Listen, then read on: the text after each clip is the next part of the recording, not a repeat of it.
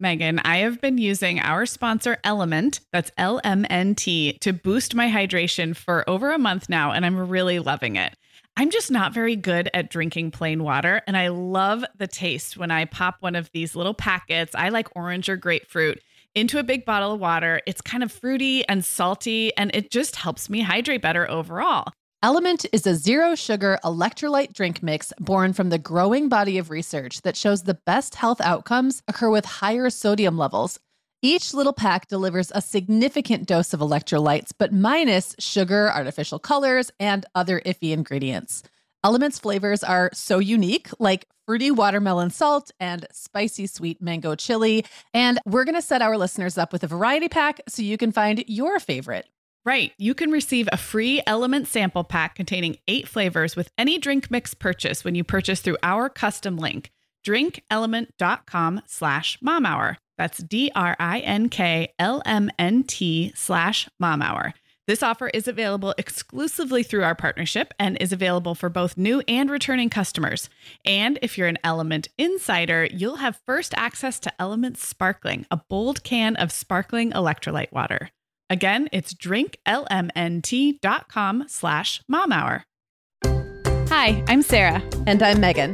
We're two moms with eight kids between us, from little to grown. We're in different areas of the country and in different stages of life. But we both know that motherhood's a lot easier when real moms share tips and encouragement. And remind you that it's really all going to be okay. We're not experts, we're parents who've been there. We're not perfect, we're real.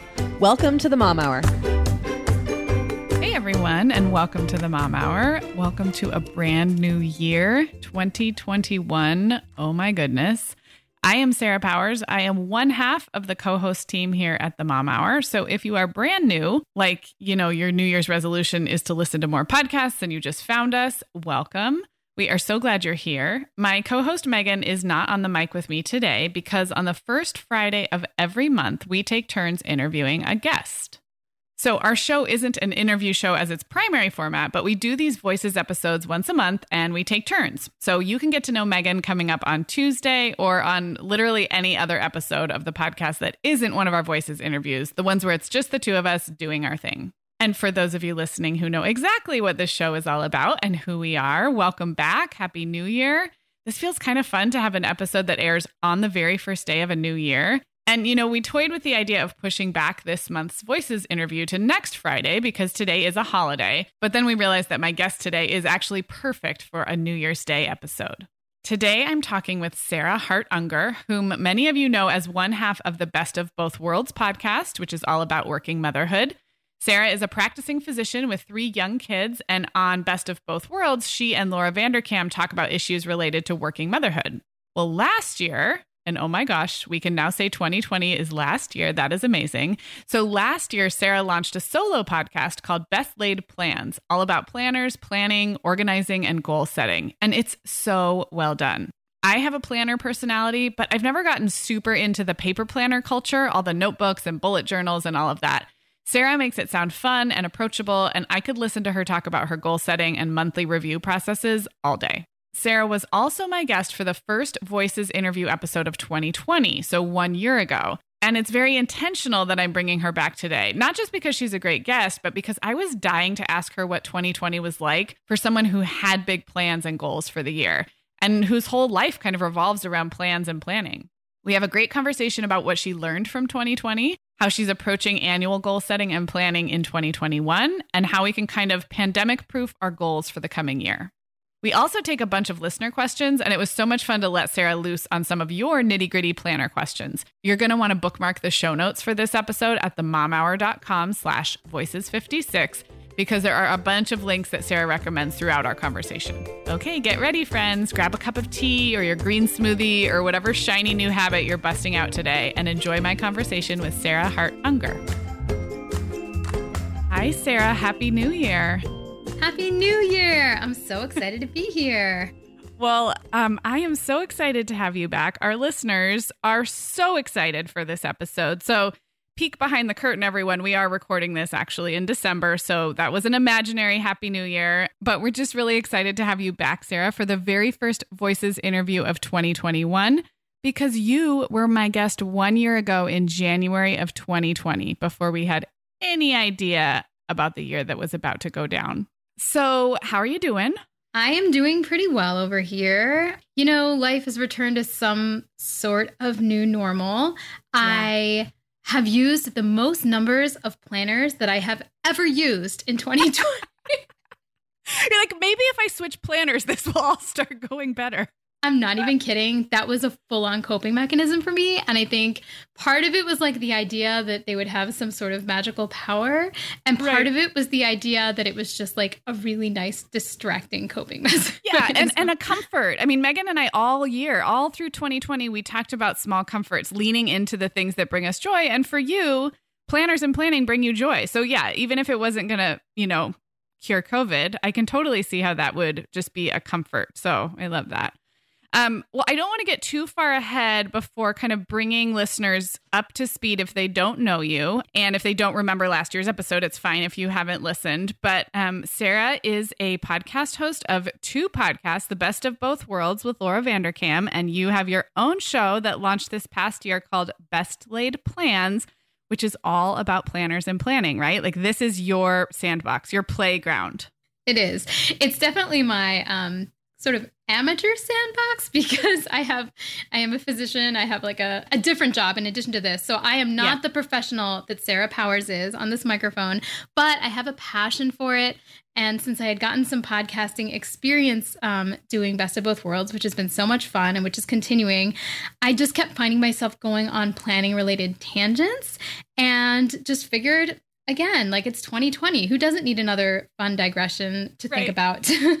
I love it. I just listened to a few episodes um, and I was so just kind of comforted and inspired. And we'll talk more about how listeners can find your show. In fact, I think a lot of what we referenced today, you'll be able to point listeners to episodes of Best Laid Plans where you've really gone in deep. Because, of course, we, you know, we only have an hour today, but you have gone into detail on so many areas of not just planning, but productivity and organization and goal setting um, so I just think that's so cool. And yes, you are a full time, well, nearly full time, right? Working physician. So um, that's, yeah, you've got a lot on your plate. I love it.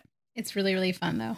Um, and how old are your kids? Before we get into this, we should also kind of set the context there because you still have little ones. Yeah. So I am a Mom Hour super fan, in part mm-hmm. because my kids are like your kids, just several years behind, I believe. Right. So my my youngest is three, or yeah, she's three. My second one is going to be almost seven, and then my third one is like eight and a half. So oh yes, gosh. definitely in the thick of those kind of school age fun years with a preschooler yeah. slash toddler kind of trailing behind a little bit. Coming coming up behind, but I feel like it gets um so much easier. Like it will continue to feel so much easier as that little one just kind of keeps up with the bigs. So that's really fun.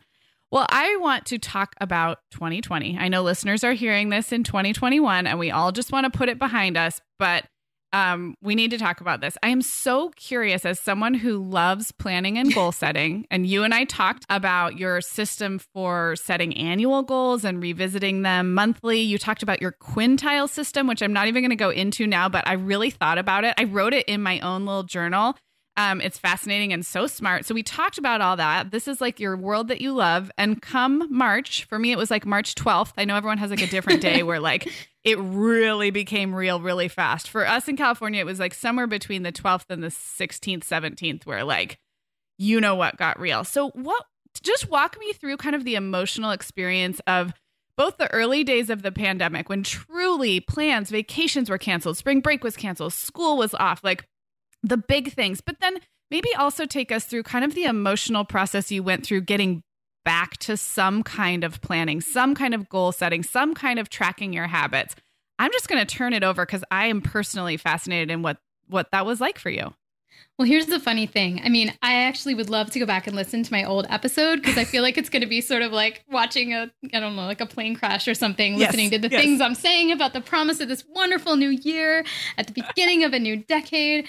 But um, so I had done a lot of planning and a lot of trips. I had so many like exciting trips on my calendar and like I really thought of the year in terms of my little quintiles which I'm not going to give them a detail but it's just a way of dividing the year into 5 instead of 4 mm-hmm. and I had kind of like a big trip in almost every quintile including like our grand finale which was like a Disney trip um, for my daughter's third birthday in December like I had already booked that like oh that gosh. far in advance So, yeah, for somebody that really gets a lot of enjoyment out of thinking ahead, I will say it was definitely hard for me. And um, I think that some of the really hardcore planning types did suffer a lot in the beginning mm-hmm. of the pandemic because of that, because you just had these carefully lined up blocks and we're so used to being able to check off everything. And then all of a sudden, everything came into question. Now, it's funny you mm-hmm. mentioned March because I um, I happen to work with somebody who does a lot of immunology research and he's oh. also from China.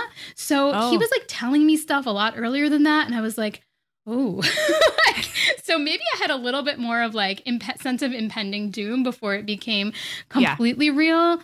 Um, but at the same time, obviously, none of us knew how much and how profoundly it was going to impact all of our habits and goals and plans. And for a while, I completely kind of like retreated. And I mm. think that it's okay, even if you're like the most planning planner kind of a person, to sometimes just realize that things are crazy and you need to take a break. I didn't yeah. take a break from life. I mean, I still had to do work. And actually, I started blogging daily during that mm, time. Mm, and I like, wow. I started a streak. It was like COVID day one. Like, so I sort of found my alternate coping mechanisms to focus on. And I can go into that in a little bit, how be- important habits kind of became to me in mm-hmm. the thick of what was going on. But I think there definitely was a moment where it was just like, well, okay, my beautiful planner had a lot of things in it. They're not going to mm-hmm. happen. My family's still healthy. Let's think about what's important. And then I'm right. I wasn't kidding about getting a new planner. I actually found it very therapeutic to be like, well, all those events are now not happening. So yep.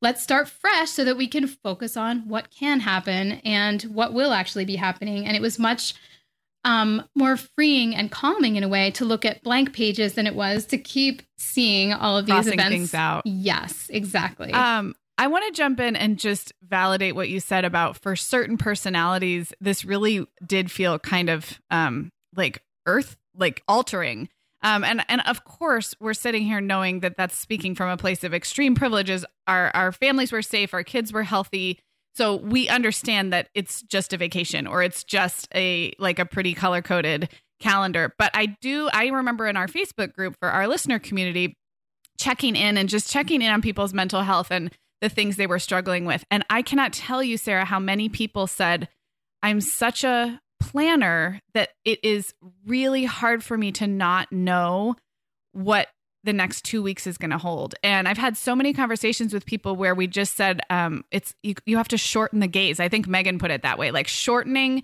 the time that you're looking ahead because we just didn't know. And I'm speaking really like March, April, May. Um, I think in summer, certain areas of the country like started to be a little bit different, but in the spring, we couldn't no one could plan and and I just want to validate that that felt like grieving for some people even if you know they had the perspective that their their families were safe and they were doing the right thing and of course like their problem like that's not a huge problem in the grand scheme of things but I think it still is worth mentioning. Yeah. Well, and the irony is I actually still had a lot of things that I kind of had to plan because even mm-hmm. though I mm-hmm. could do some of my job from home and see patients via telehealth, um, I part of my job is to run a residency program, and we had to figure out a way to like keep everybody going. And at a time when I don't know, there was so much psychological distress, both within me and within yeah. everyone around me, um, that we just wanted to, you know, not do anything and just like grieve exactly what you said. Right. We couldn't really. So there was still things that had to be done and had to be yeah. planned, just like for all of our listeners that have kids. Like the world yeah. can't stop. You can't retreat right. into a hole. You have a two year old, like you have children, and in many cases, your childcare um, options became very limited or disrupted. Yeah. So it actually, you know, was a very busy time um, for probably many of the people. Yeah, uh, listening I agree. to this podcast. We heard we heard a lot of that too. That not everybody is, you know, baking bread and stuck at home with nothing to do. We have essential workers. We have teachers. We have you know, people in all kinds of positions in our listener community. So, yeah, just wanted to kind of validate that that was a really strange, a very strange experience, especially for those who who rely on long-term planning and short-term planning and all of that.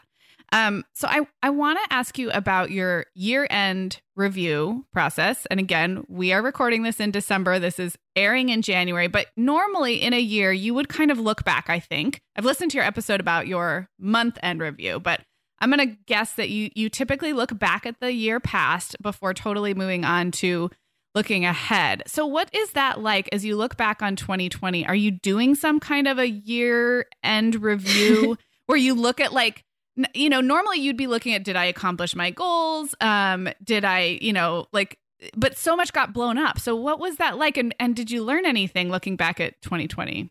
Yeah, so those are great questions and thankfully I they're very fresh in my mind because Laura and I just recorded a podcast on literally like that exact topic. Oh cool. Okay, we'll link that up too. Um, oh, great. I know we're we're confusing the space-time continuum a little bit here, but when will people hear that one in real that life? That one airs a couple weeks before this will air. So late Okay, perfect. So we'll yeah. make sure to link it up.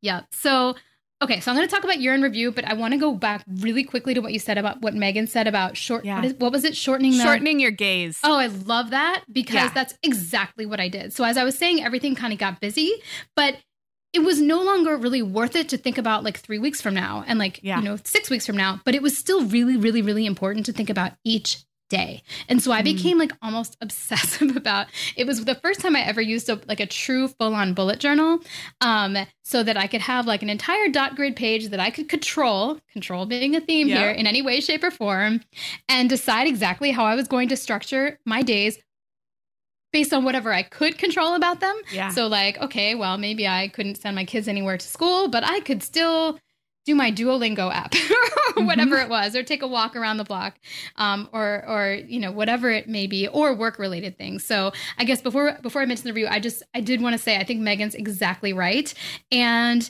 that can be a continued coping me- mechanism as things mm-hmm. remain unpredictable. And I think there's actually a lot to be gained by not planning as much time, not spending as much time focusing on our wider horizons. I think it is important to do that periodically and purposefully. Right but sometimes you just can't do that and i think that's also completely okay. And so yeah and i also think yeah. there's a bit of self-preservation right? Because like as we are doing this in december january we we hope that say by summertime 2021 things will look a lot different but nobody really knows. And so there's a bit of it where like the long-term planning we're protecting ourselves against future disappointment. We all had so much cancellation and so much disappointment that i can see how even as things start to look hopeful, um, people are going to be protecting themselves from that, like booking a trip and having it canceled. We're going to be shy for a little, like we're going to be scared for a little while, I think, of those long term plans. A hundred percent. And what you said before about looking back and looking forward,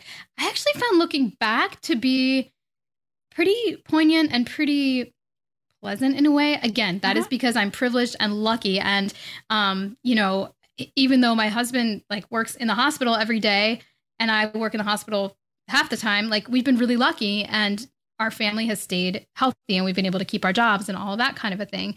So looking back, I have, you know, really powerful memories of 2020, probably more than many other years, just because mm-hmm. the year was so incredibly different. And so thinking about the lessons I've learned and kind of some of the more powerful memories of like, you know, even things like as small as having a tiny Thanksgiving in our house and just mm-hmm. being the five of us, but actually really like enjoying that time and space that we had together in the quiet. Um, I don't know, looking back felt kind of good. So I do encourage you, especially if, if it's been a year that you were spared, you know, significant personal pain, or if there are bright spots, um, that it's still worth really thinking about what you learned in 2020 and what you have accomplished because it's probably a lot more than you think. Like maybe you didn't do what you planned on, but since we still had the same number of minutes and hours to spend, even yeah. though they were spent differently, you probably took pivots that were really interesting and maybe learned some things. And it's you're going to want to look at that later. So I definitely think a, a, a review of 2020, if you're going to ever do a, a, review of a past year, yeah. like this is the year to start.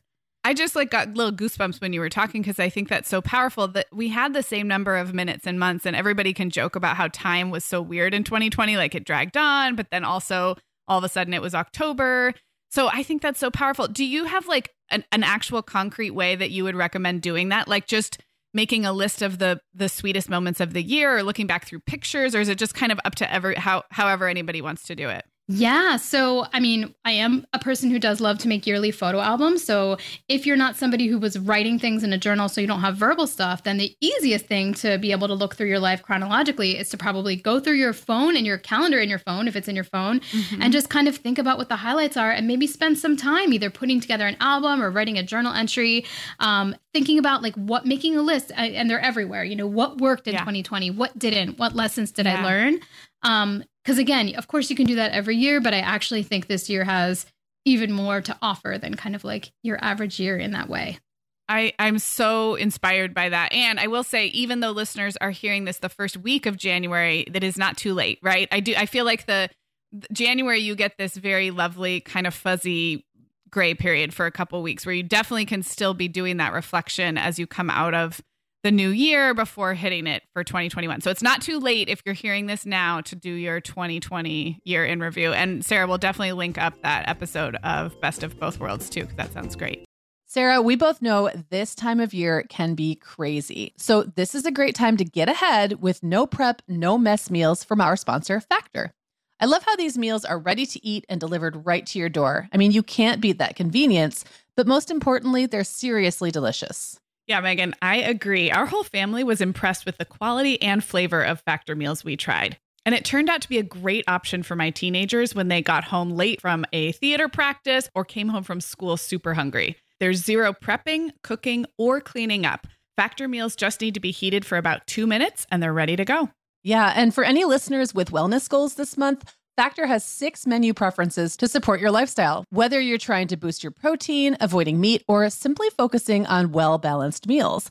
And you can pause or reschedule deliveries to fit your lifestyle. Make today the day you kickstart a new healthy routine. Head to factormeals.com slash momhour50 and use code momhour50 to get 50% off your first box plus 20% off your next box. That's code MOMHOUR50 at factormeals.com slash MOMHOUR50 to get 50% off your first box plus 20% off your next box while your subscription is active. Okay, Megan. Well, over here at the Mom Hour, we are big fans of our sponsor, Our Place. In fact, you, me, and our team member, Katie, were all comparing notes on our favorite product. Katie was telling us that even though she's packing up to move her family to a new house, she cannot put that mini perfect pot from our place into the boxes yet because she's using it like every night. Well, as someone who also has a perfect pot, I got mine as part of their mini home cook duo set. I get it. It's nonstick, which is key, but it also has all these handy features like a steam release lid with a built in strainer and this nice beechwood spoon that nests on the handle in this perfect little peg. Okay, well, I didn't get this pot, but now I want it. That sounds so great. Our Place's cookware is great to cook with, beautiful to look at, and healthier for us as well. All of Our Place's products are made without PFAS, also known as forever chemicals. In addition to their cookware and tableware, Our Place is also making waves with their Wonder Oven, the most stylish all in one air fryer and toaster oven. Again, free from the forever chemicals found in many of those air fryers. Listeners, Our Place offers a 100 day trial with free shipping and returns, and we've got a great deal for you. Go to FromOurPlace.com and enter the code MOMHOUR at checkout to receive 10% off site wide. That's from our place.com code MOMHOUR.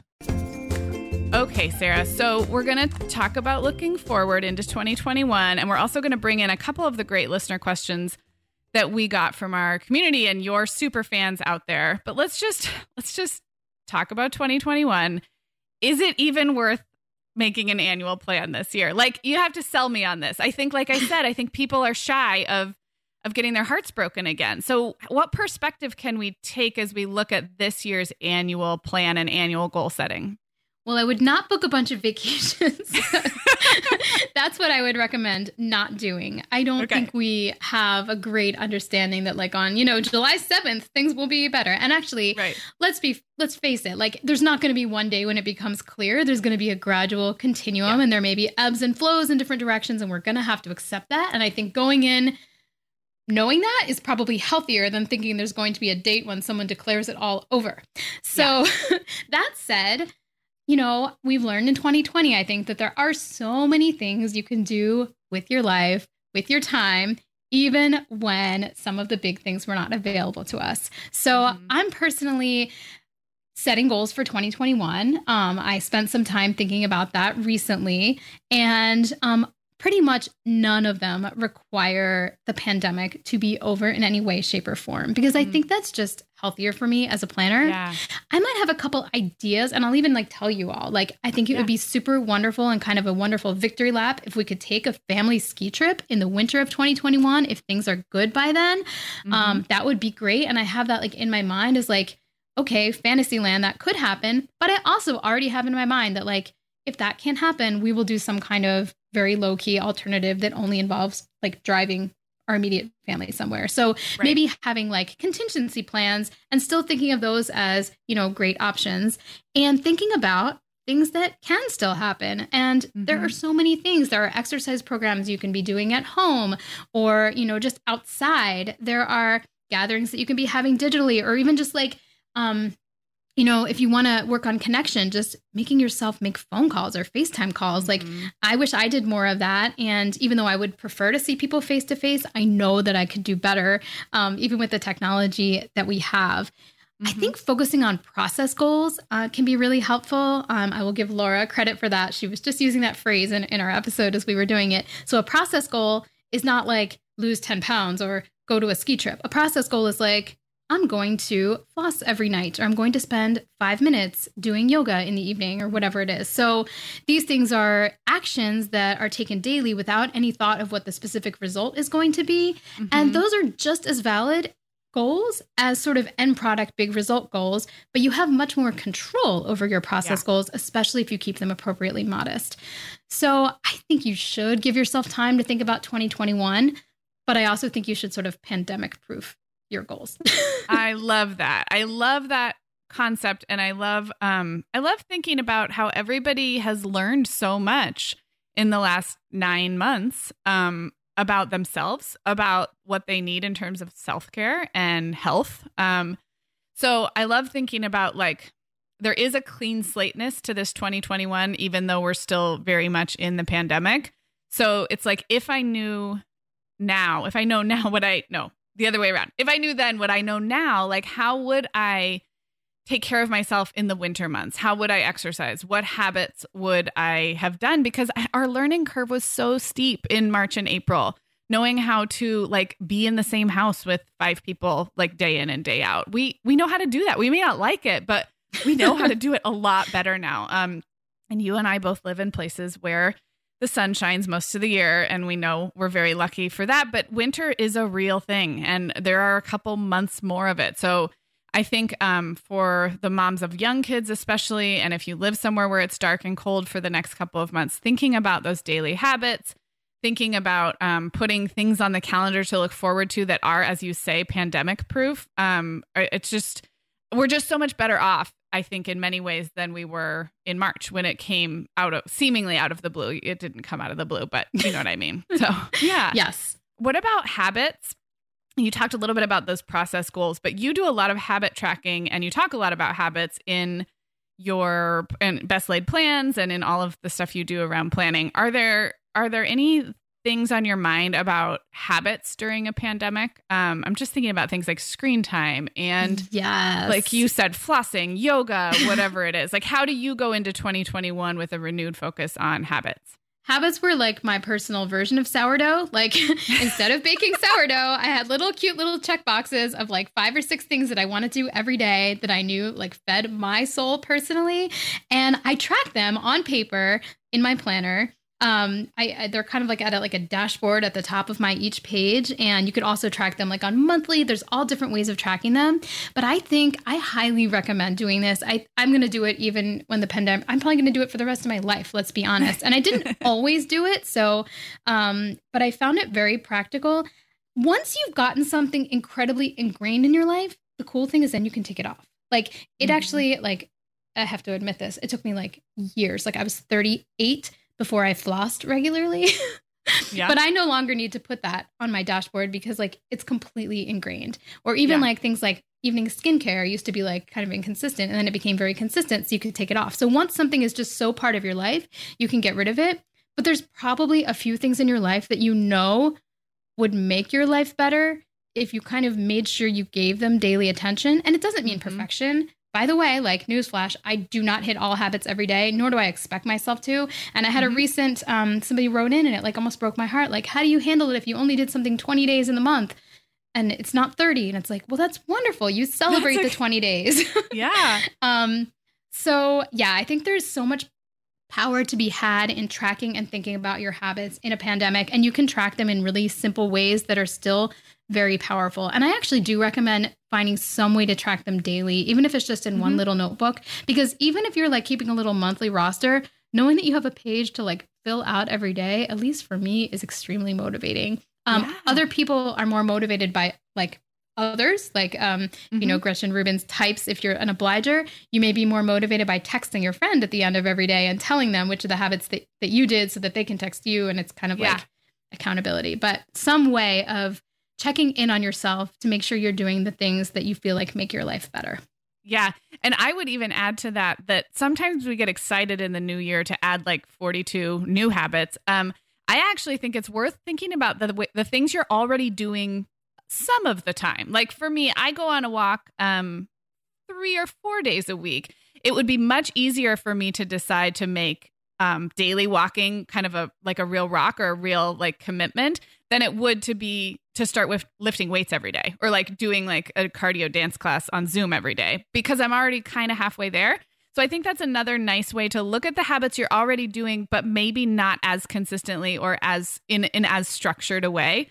Um, because then you can feel really good about like I just took this thing from like some t- something I sometimes kind of do to to a real ingrained habit. So yes, and even if that's not going from three days a week to seven days a week, if you make it from three days a week to five days a week, that's just that much more care that you're giving yourself and you're going to feel good about that progress. Yeah. Yeah. Um, so I'm excited to start to dive into listener questions. We got so many, but the first couple I want to take have, I think, fit nicely into this big picture kind of annual plan for 2021. So Julie wrote in, and Julie must be a super fan of yours because she already knew about your quintile system.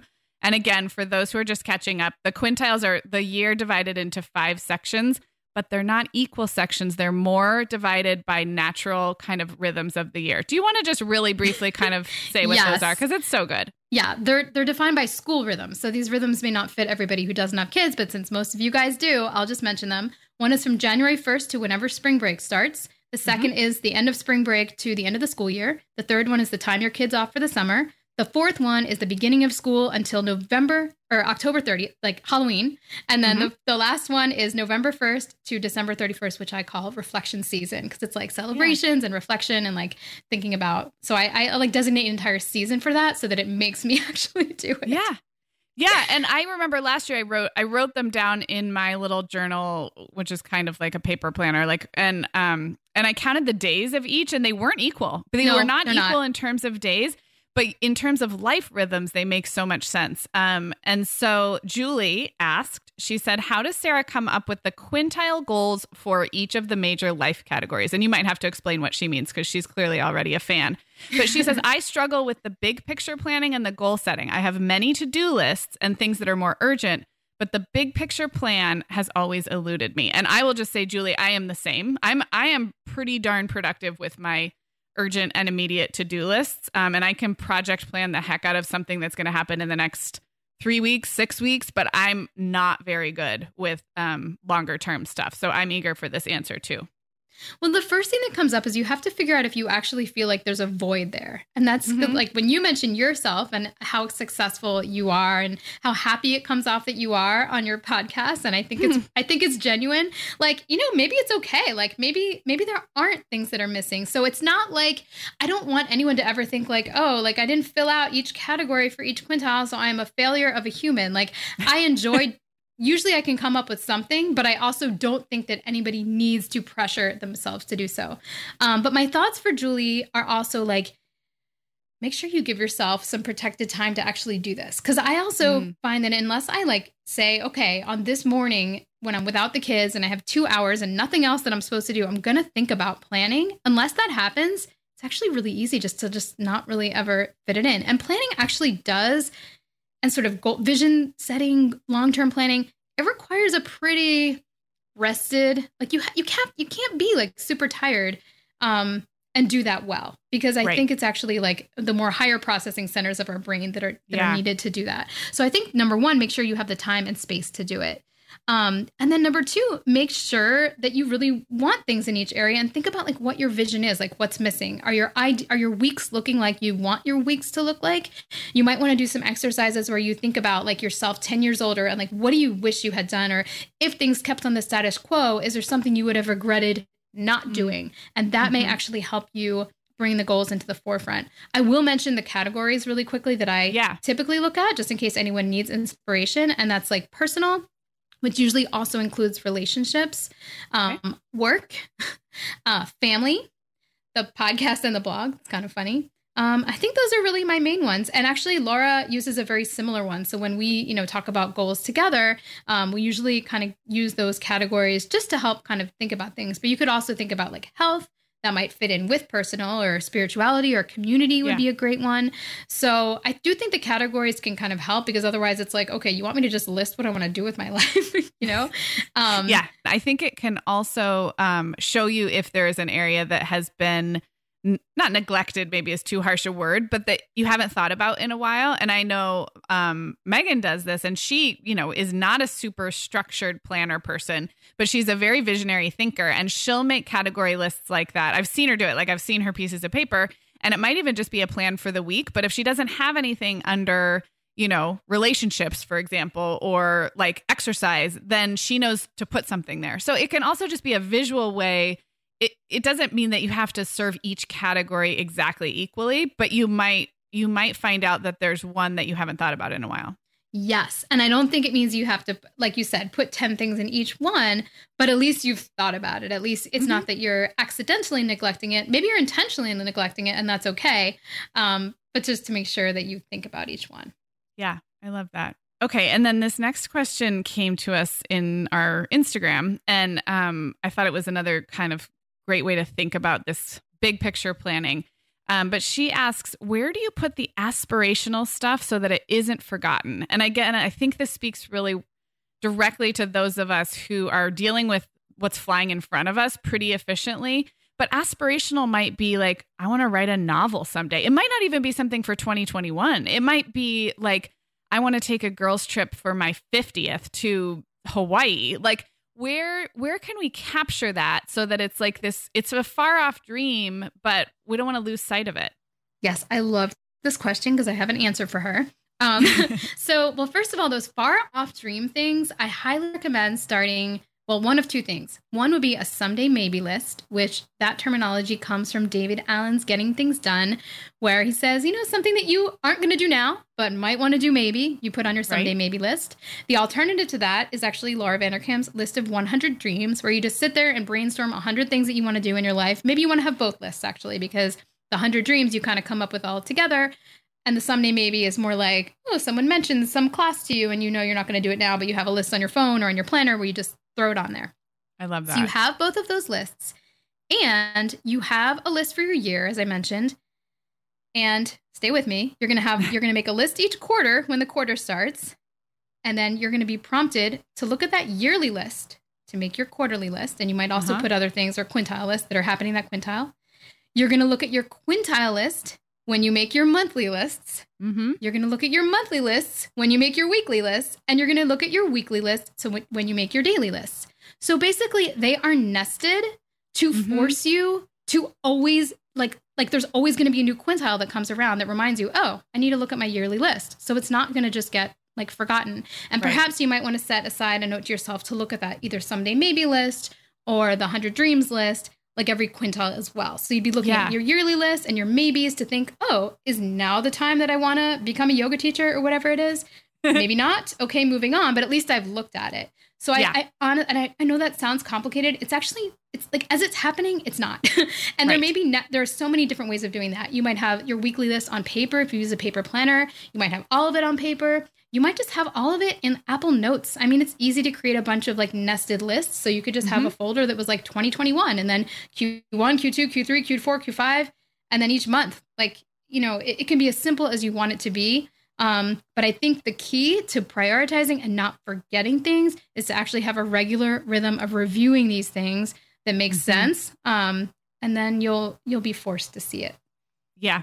And sometimes I think people get stuck with like the the methodology or the like where physically do I write this down? So it's refreshing to hear you say there's not a perfect planner out there that's going to help you do this. Just write it down somewhere and have the have the rhythm built into what you're doing quarterly and annually so that you don't forget to look at it. I'm definitely guilty of deciding to use a new app or system to write something down and then not seeing that note for like 2 years. So um I think I think what I'm hearing you say is just put it somewhere. Put it somewhere and then focus on kind of that cadence or that rhythm of looking at your at the lists you've made, even if they're a someday maybe list. So Yes. And put it somewhere easy that that you won't forget about. Um yeah. some people use Trello. Again, I said I use Apple Notes, some people use Evernote, and then you could also just use paper. So yeah. there is no right way like you said to Julie, making sure you have time blocked for planning because that's key too. Because if you know that, you know, on the first full weekend in January after all the holiday decorations are put away, like that's, I've already blocked that time for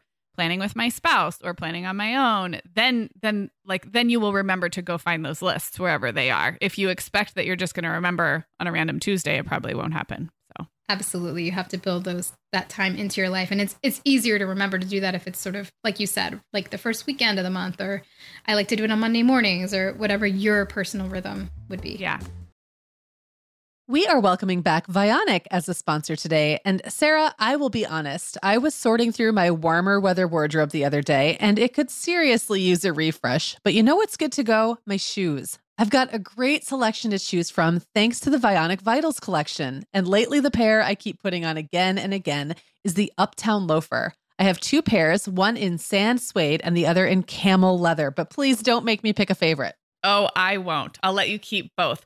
That's so funny, Megan, because I was a little jealous of your Uptown loafers. I was the last one on our team to get a pair, but I just did. I also got mine in the sand suede, and I think I've worn them like four times this week. They really finish off a cute spring outfit. The Vionic Vitals collection has the best essential styles for everyday wear to get you ready for spring. And no matter what shoes you choose, you'll be on the go in comfort because every single pair of Vionic shoes delivers their trademark VioMotion technology for a difference you can feel. Vionic sandals, sneakers, and flats all offer incredible support, stability, and cushioning, and every pair comes with a 30-day risk-free trial, so it's easy to try them out. Use code the Mom Hour 15 at checkout for 15% off your entire order at vionicshoes.com when you log into your account. That's a one-time use only. Vionic shoes, wearable well-being for your feet. Sarah, our sponsor Hiya Health makes a kids daily multivitamin that parents can feel great about giving their kids because they have no added sugars or dyes. And our kids who have tried Hiya vitamins have loved them, which is important, right? Because what good is a bottle of vitamins that your kid won't take? Hiya was founded by two dads who didn't like the ingredients label on some of the popular children's vitamins they were seeing on store shelves, so they got to work developing a formula that would help fill the most common nutrient gaps in modern kids' diets. Hiya's Chewable Kids Vitamin is made with a blend of 12 organic fruits and vegetables and then supercharged with 15 essential vitamins and minerals. They're also vegan, dairy free, allergy free, gelatin free, and nut free. Hiya manufactures their vitamins right here in the USA with globally sourced ingredients, and then they ship their chewable vitamins directly to your door on a pediatrician recommended schedule. We've worked out a special deal with Hiya for their best selling children's vitamin. You're going to get 50% off your first order. To claim this deal, go to hiyahealth.com slash momhour. This deal is not available on their regular website. Go to H-I-Y-A-H-E-A-L-T-H dot com slash momhour and get your kids the full body nourishment they need to grow into healthy adults. Okay, Sarah, you ready? The people have questions. I am excited to answer them. They're actually really good questions. You have awesome listeners. Really good questions. Um, so this one comes from Jacqueline. I love this question. How does someone get back into using a paper planner after being an electronic calendar junkie? Well, my first um, question is like, make sure you want to. So, mm-hmm. it, you know, you can certainly keep your calendar electronic, but if you're really enticed by the idea of perhaps keeping daily planning on paper or certain lists on paper or doing more memory type planning on paper, you can do that too. So, this is not an either or scenario. You can choose to do both. If you do want to do paper, then you have to really think about like which kind of calendaring types of layouts that you need and then you just go to Best Laid Plans and figure out. No, I'm just kidding. um, yeah, know, no. there are literally myriad options to fit any kind of combination of, oh, you just want monthly and daily, you need a blank space on one page. So I would really like think about the layout that you do need and think about what you really want from a planner. Uh, and then just dive in and know that you might switch around and that's okay. I always say, like, planning is actually, it, it can be expensive if you go crazy, but compared to certain other habits like, I don't know, designer bags or shoes, it's actually like kind of reasonable. So just enjoy it. I love that. I love that. Just do it, basically. Jump in. Um, well, Emily asks Does Sarah have an easy way to share planning with a spouse? And how often do you check in with that person you're sharing with? Now, I'll add because there was a little bit more to her question that I didn't copy over. But Emily talked about the mental load of kind of being the one to know like what's going on even if it is on your partner's calendar as well. So I think what she's really asking here is do you have best practices for not only the technological sharing like a shared Google calendar or whatever, but but the communication nuance that happens when spouses have certain things that are on both calendars and maybe have some goals that are shared goals like so maybe talk generally about how the spouse fits in with the planning I feel that I feel like that's an entire episode, and I'm yes. probably not the guest for it. Um, but I think it's a great question, um, and I will just I will share the logistical side of my answer yeah. just in case anyone's curious, which is that we do use Google Calendar for shared events.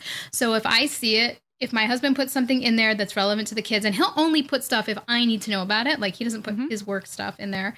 But um, if he if a contractor's coming to our house or like he booked a dentist appointment for the kids or something, then and I'll do the same thing and share it with him. And we we kind of use it judiciously enough that we expect the other person to look at it. Mm-hmm. But we also do have regular kind of check-ins about it. We try to do it weekly. We were better about it pre-pandemic because it kind of became a part of our date night to just like run through anything that was coming up. Um, but now we tend to do it like on Sunday nights when we have family dinner. And I have a whiteboard which I use to like write everything that's kind of going on in the next week. So that kind of prompts him to look at it because I think having it physically there makes it harder to ignore. Now, in terms of like tips for, you know, having your partner share the load, yeah, there, there's just so yeah. much on that. And um, I do think it's really, sometimes it's helpful to like be very concrete and be like, I don't want to manage X, you can do mm-hmm. it. And then to just step back. Like I yes. know for Laura, her husband like does all of like the doctor's appointments, I believe, and she just knows happen and they're his domain and that's cool and she just leaves it alone. My son has this very annoying monthly project um, well annoying to me i'm sure it's not yeah. annoying to everyone so i just told my husband you are doing this project with him because i don't want to anymore and i'm not going to nag you but if he doesn't do it i'm going to tell the teacher that it was your job. So i think being very concrete about like what's you know each other's i guess domain. jobs in a way yeah. can be domain thank you can be can be helpful I second that. And um, I did it with the dog because I had three kids. We had an older dog pass away. We got a puppy when Violet was uh, four, maybe. And I could not, I just told my husband, I was like, I already have three people to make vet or doctor appointments and other appointments, grooming. The dog gets groomed more often than any of us get haircuts, I swear. so that was one of the most freeing things. Rather than to feel like I was asking him a favor or just getting grumpy about it, I turned over an entire domain. And that I, I really second that recommendation. The other thing I would add really quickly is just remember that everybody's calendar brain works differently. I I have a gift of being able to see a week in my mind and remember dates and details really easily. Now, I can't remember the plot of any movie I've ever seen. Like I have serious deficiencies in my memory as well.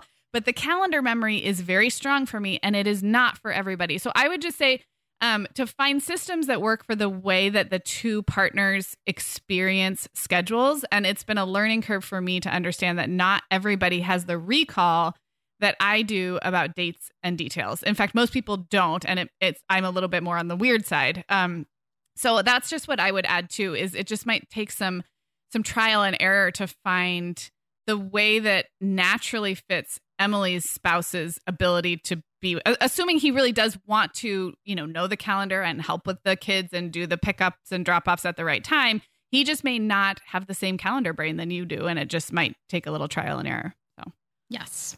Okay, so we got a couple of questions that were similar about how to handle work and personal both calendars and also task lists when the systems you may not have control over the work system for example or it doesn't match up with your personal system. That's obviously uh, a, also could be, I'm sure, an entire episode, but you do work outside the home, you're a practicing physician, and then you do all this personal planning. So, any tips or tricks there?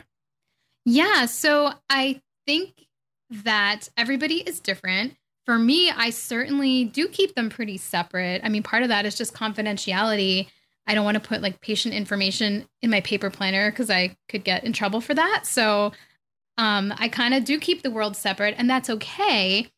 The only time I guess there's any bleed through is that, like, if there's a work event that is outside my normal work hours, then I'm going to obviously, like, if it's a meeting, I'm going to put that in my planner. So, hmm, how do I put this? I think you have to give yourself permission to keep them separate if it's more appropriate. I think one of these people was a teacher, and yes, I could see Laura how teaching would have like its yeah. entire own system.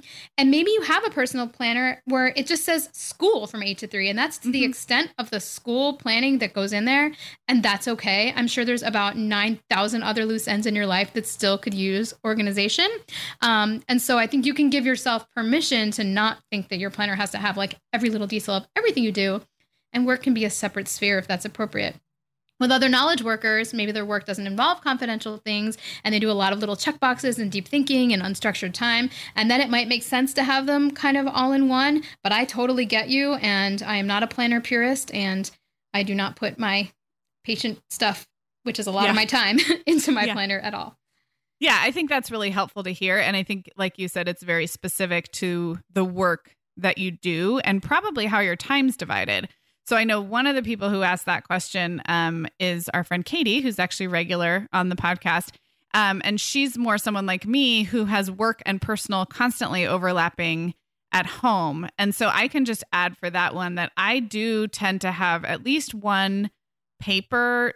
Um, I call mine more of a notebook because it doesn't actually have a calendar, but it's my list making, you know, notebook and I, it's all in one, but I literally, when you open it up and it lays flat, one side is personal and one side is work. So I can see everything all at once, but there's segmented lists. So again, I feel like we keep coming back to like, there's probably a planner out there for you and it's a little bit of trial and error. But I think it's, I, I think it's really helpful to hear that those with professions that really do come with their own system don't have to merge into, you know, the, the personal planner.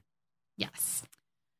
All right. Um, well, I love this question. Came from Instagram. And she asked, How do you regroup after losing an entire day or more unexpectedly? And I know we touched on this a little bit when we were talking about the pandemic, but even pandemic aside, this happens, right? Plans go awry. Absolutely. It happens to all of us, no matter how much planning that you do and how much support you have. So, first, you start with self forgiveness because nobody can control everything. And then I usually do the next day if I can try to like get up early and think about how I can do damage control. If it's, oh, I have to move patients, I have to, you know, figure something out with the kids. Like I do think that sometimes the cure to plans completely getting wrecked is more planning. And I know that sounds mm-hmm. hard and it can be frustrating, but it sometimes is the answer. But I also, um, paradoxically, if things are more emotionally fraught and you've had a very rough week and it was just more about you abandoning everything, sometimes just giving yourself a break and kind of telling yourself, you know what? Like, that's okay. This week was bad. What really needed to be happening? I'll write that down to deal with it on Monday and then just kind of allowing yourself a fresh start. Planners are the best for fresh starts because you get to just turn the page and it's a yeah. whole new week and you don't have to look at whatever, I don't know, the, the phrase of the year, dumpster fire, just yeah. happened beforehand. Yeah. Yeah. I love that. And when in doubt, buy a new planner. if you, yeah. if you need a real fresh start. Buy a new one. A hundred um, percent. Well, these last couple of questions both have to do with books, and I'll pair them together. Um, and you can kind of pick which order you you answer them in. But um, one person asked, "What are your some of your favorite books about planning and productivity?" And I will say we can link up any in the show notes that you know you forget to mention or you know people don't have to write them down. But then also kathy asks how do you read so many books every month? And she must know you and know your reading. So what's your secret to reading so much and what are your favorite books about planning and productivity? Oh, that's so funny. I don't think I, I feel like i read a lot but then there's so many people who read so much more than i do that it's like not that impressive. But okay yeah. i'll start with the, the planning and productivity. So laura vanderkam's books and it's not just because she's my podcast co-host. I was reading her stuff that's how I met her, in fact. So I think they're fantastic. I love her classic 168 hours, and um, I know how she does it, and off the clock are fantastic as well. I love Cal Newport's work. Um, Digital Minimalism and Deep Work are his last two books, and he also has a podcast all about habits and productivity called um, Deep Questions with Cal Newport. James Clear's Atomic Habits is is more about habits than productivity systems, but I think it's so powerful and it's just one of the kind of pithier, like just tight and it's it's it's fun to read. I read that one. I can actually yeah. say I read that one. you get a lot out of that, right? Yeah, I, I liked that one a lot. And you know, I I really want to read Laura's books. I'm embarrassed to say I was in the throes of new motherhood when her real like when 168 hours and when I think she really um, was kind of taking this world by storm and i just wasn't i wasn't thinking about productivity i was like sleep deprived and then i never went back and i really um i'm, I'm really motivated to read laura's books because i know they've just meant a lot to so many people and they've stood the test of time so yeah definitely um, in terms of two other podcast recommendations, I will give if you're more into podcasts than books. Um, I love the Organized 365 podcast. She's more of a home organizer, but she has so many like productivity and organizing ideas that I just find fascinating.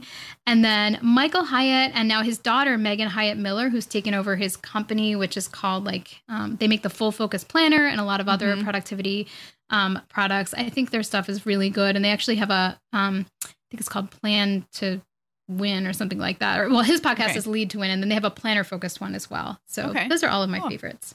Well, we will link those all up in the show notes. And how do you read so many books every month? Okay, I don't read that many. I like this year I read 50 books, I think it will be by the end of the year, and I do track them because what you track, you are going to pay attention to.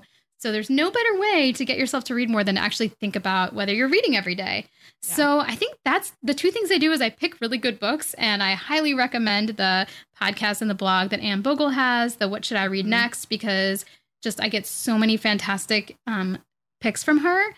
And then just make sure you have built in times to do it. And if it's a good book, you will find yourself reaching to do it more and more. I also have yeah. to say, giving yourself some attention on what your phone habits are are probably yeah. going to make a big difference because I have noticed that the more I make sure that I'm not doing mindless scrolling, magically, like my reading doubles. Yeah. So, you know, you exchange one minute for another. And I find I typically get more out of books, even though I love social media in small doses. Um, so I, yeah, I think that those are yeah. my my two answers. I love that. I was just listening to your month in review podcast episode, which we can link up, which I was just thought was so great. And you talked about um, adding looking at your library holds list as a month in review, um, part of your rhythm for the month. And I think that's just such a smart smart tip, um, especially for those of us who like to use our public libraries, um, that you're making sure that you're keeping yourself in stock of good books. And sometimes with the library, that takes looking ahead. So anytime we can build those things into our monthly or quarterly rhythms, um, then then you don't run out of books and think, what do I, you know, what should I read next? So loved that. Well, Sarah, I would love to wrap up by just having you talk a little bit about um, best laid plans and maybe, I don't know, do you have any plans for that podcast this year? Or do you have a place where listeners should start if they want to hop over and start listening to you there? So just talk a little bit about that podcast. Yeah, jump in anytime. It's a weekly podcast. I have a guest about once a month sometimes it averages out to that anyway. It's only a six month old pod, six month, yeah, by this point, about six month old podcast, so it's pretty new. Um, but I'm having so much fun with it, and the topics are all about things related to planning. So, like, yes, there's a weekly review one. Sometimes I'll do different planner reviews. I was especially doing a lot of those in the fall as people were trying to choose, you know, what kind of planner they might want to use for 2021. Um, interviewing people who have different viewpoints on planning. Like um, I had a somebody who does a lot of dot journaling, and then I mentioned Cal Newport earlier. He actually came on the podcast because he created a planner that was super fun. So yes, it's called Best Laid Plans. It's available at any podcast app, um, and you can also find all of the show notes on my blog. If you go, it's also in my Instagram profile, so easy to find. If you go to the Shu Box, T H E S H U B O X dot com, and then just go to that. You'll see a button that says Best Laid Plans. Just click on that, and that'll take you to a list of all the episodes with the show notes, including links to listen. Or you can just search Best Laid Plans on any podcast app. And I'm at T H E S H U B O X on Instagram and um, at shubox underscore plans as well if you just want to see a bunch of planning pictures. I love it. I can't believe there's this like total just community of planner people on Instagram that basically share pictures of their bullet journals and planners. I think that's deeper than than my interest, but I love that it's there for people. There are people that have like hundreds of thousands or more followers who just post planning stuff. I am not one of them. but it's pretty cool. Yeah, but I mean it's it's I'm glad that it's there for people. I love no, that. No, it's um, great. Um, I love it.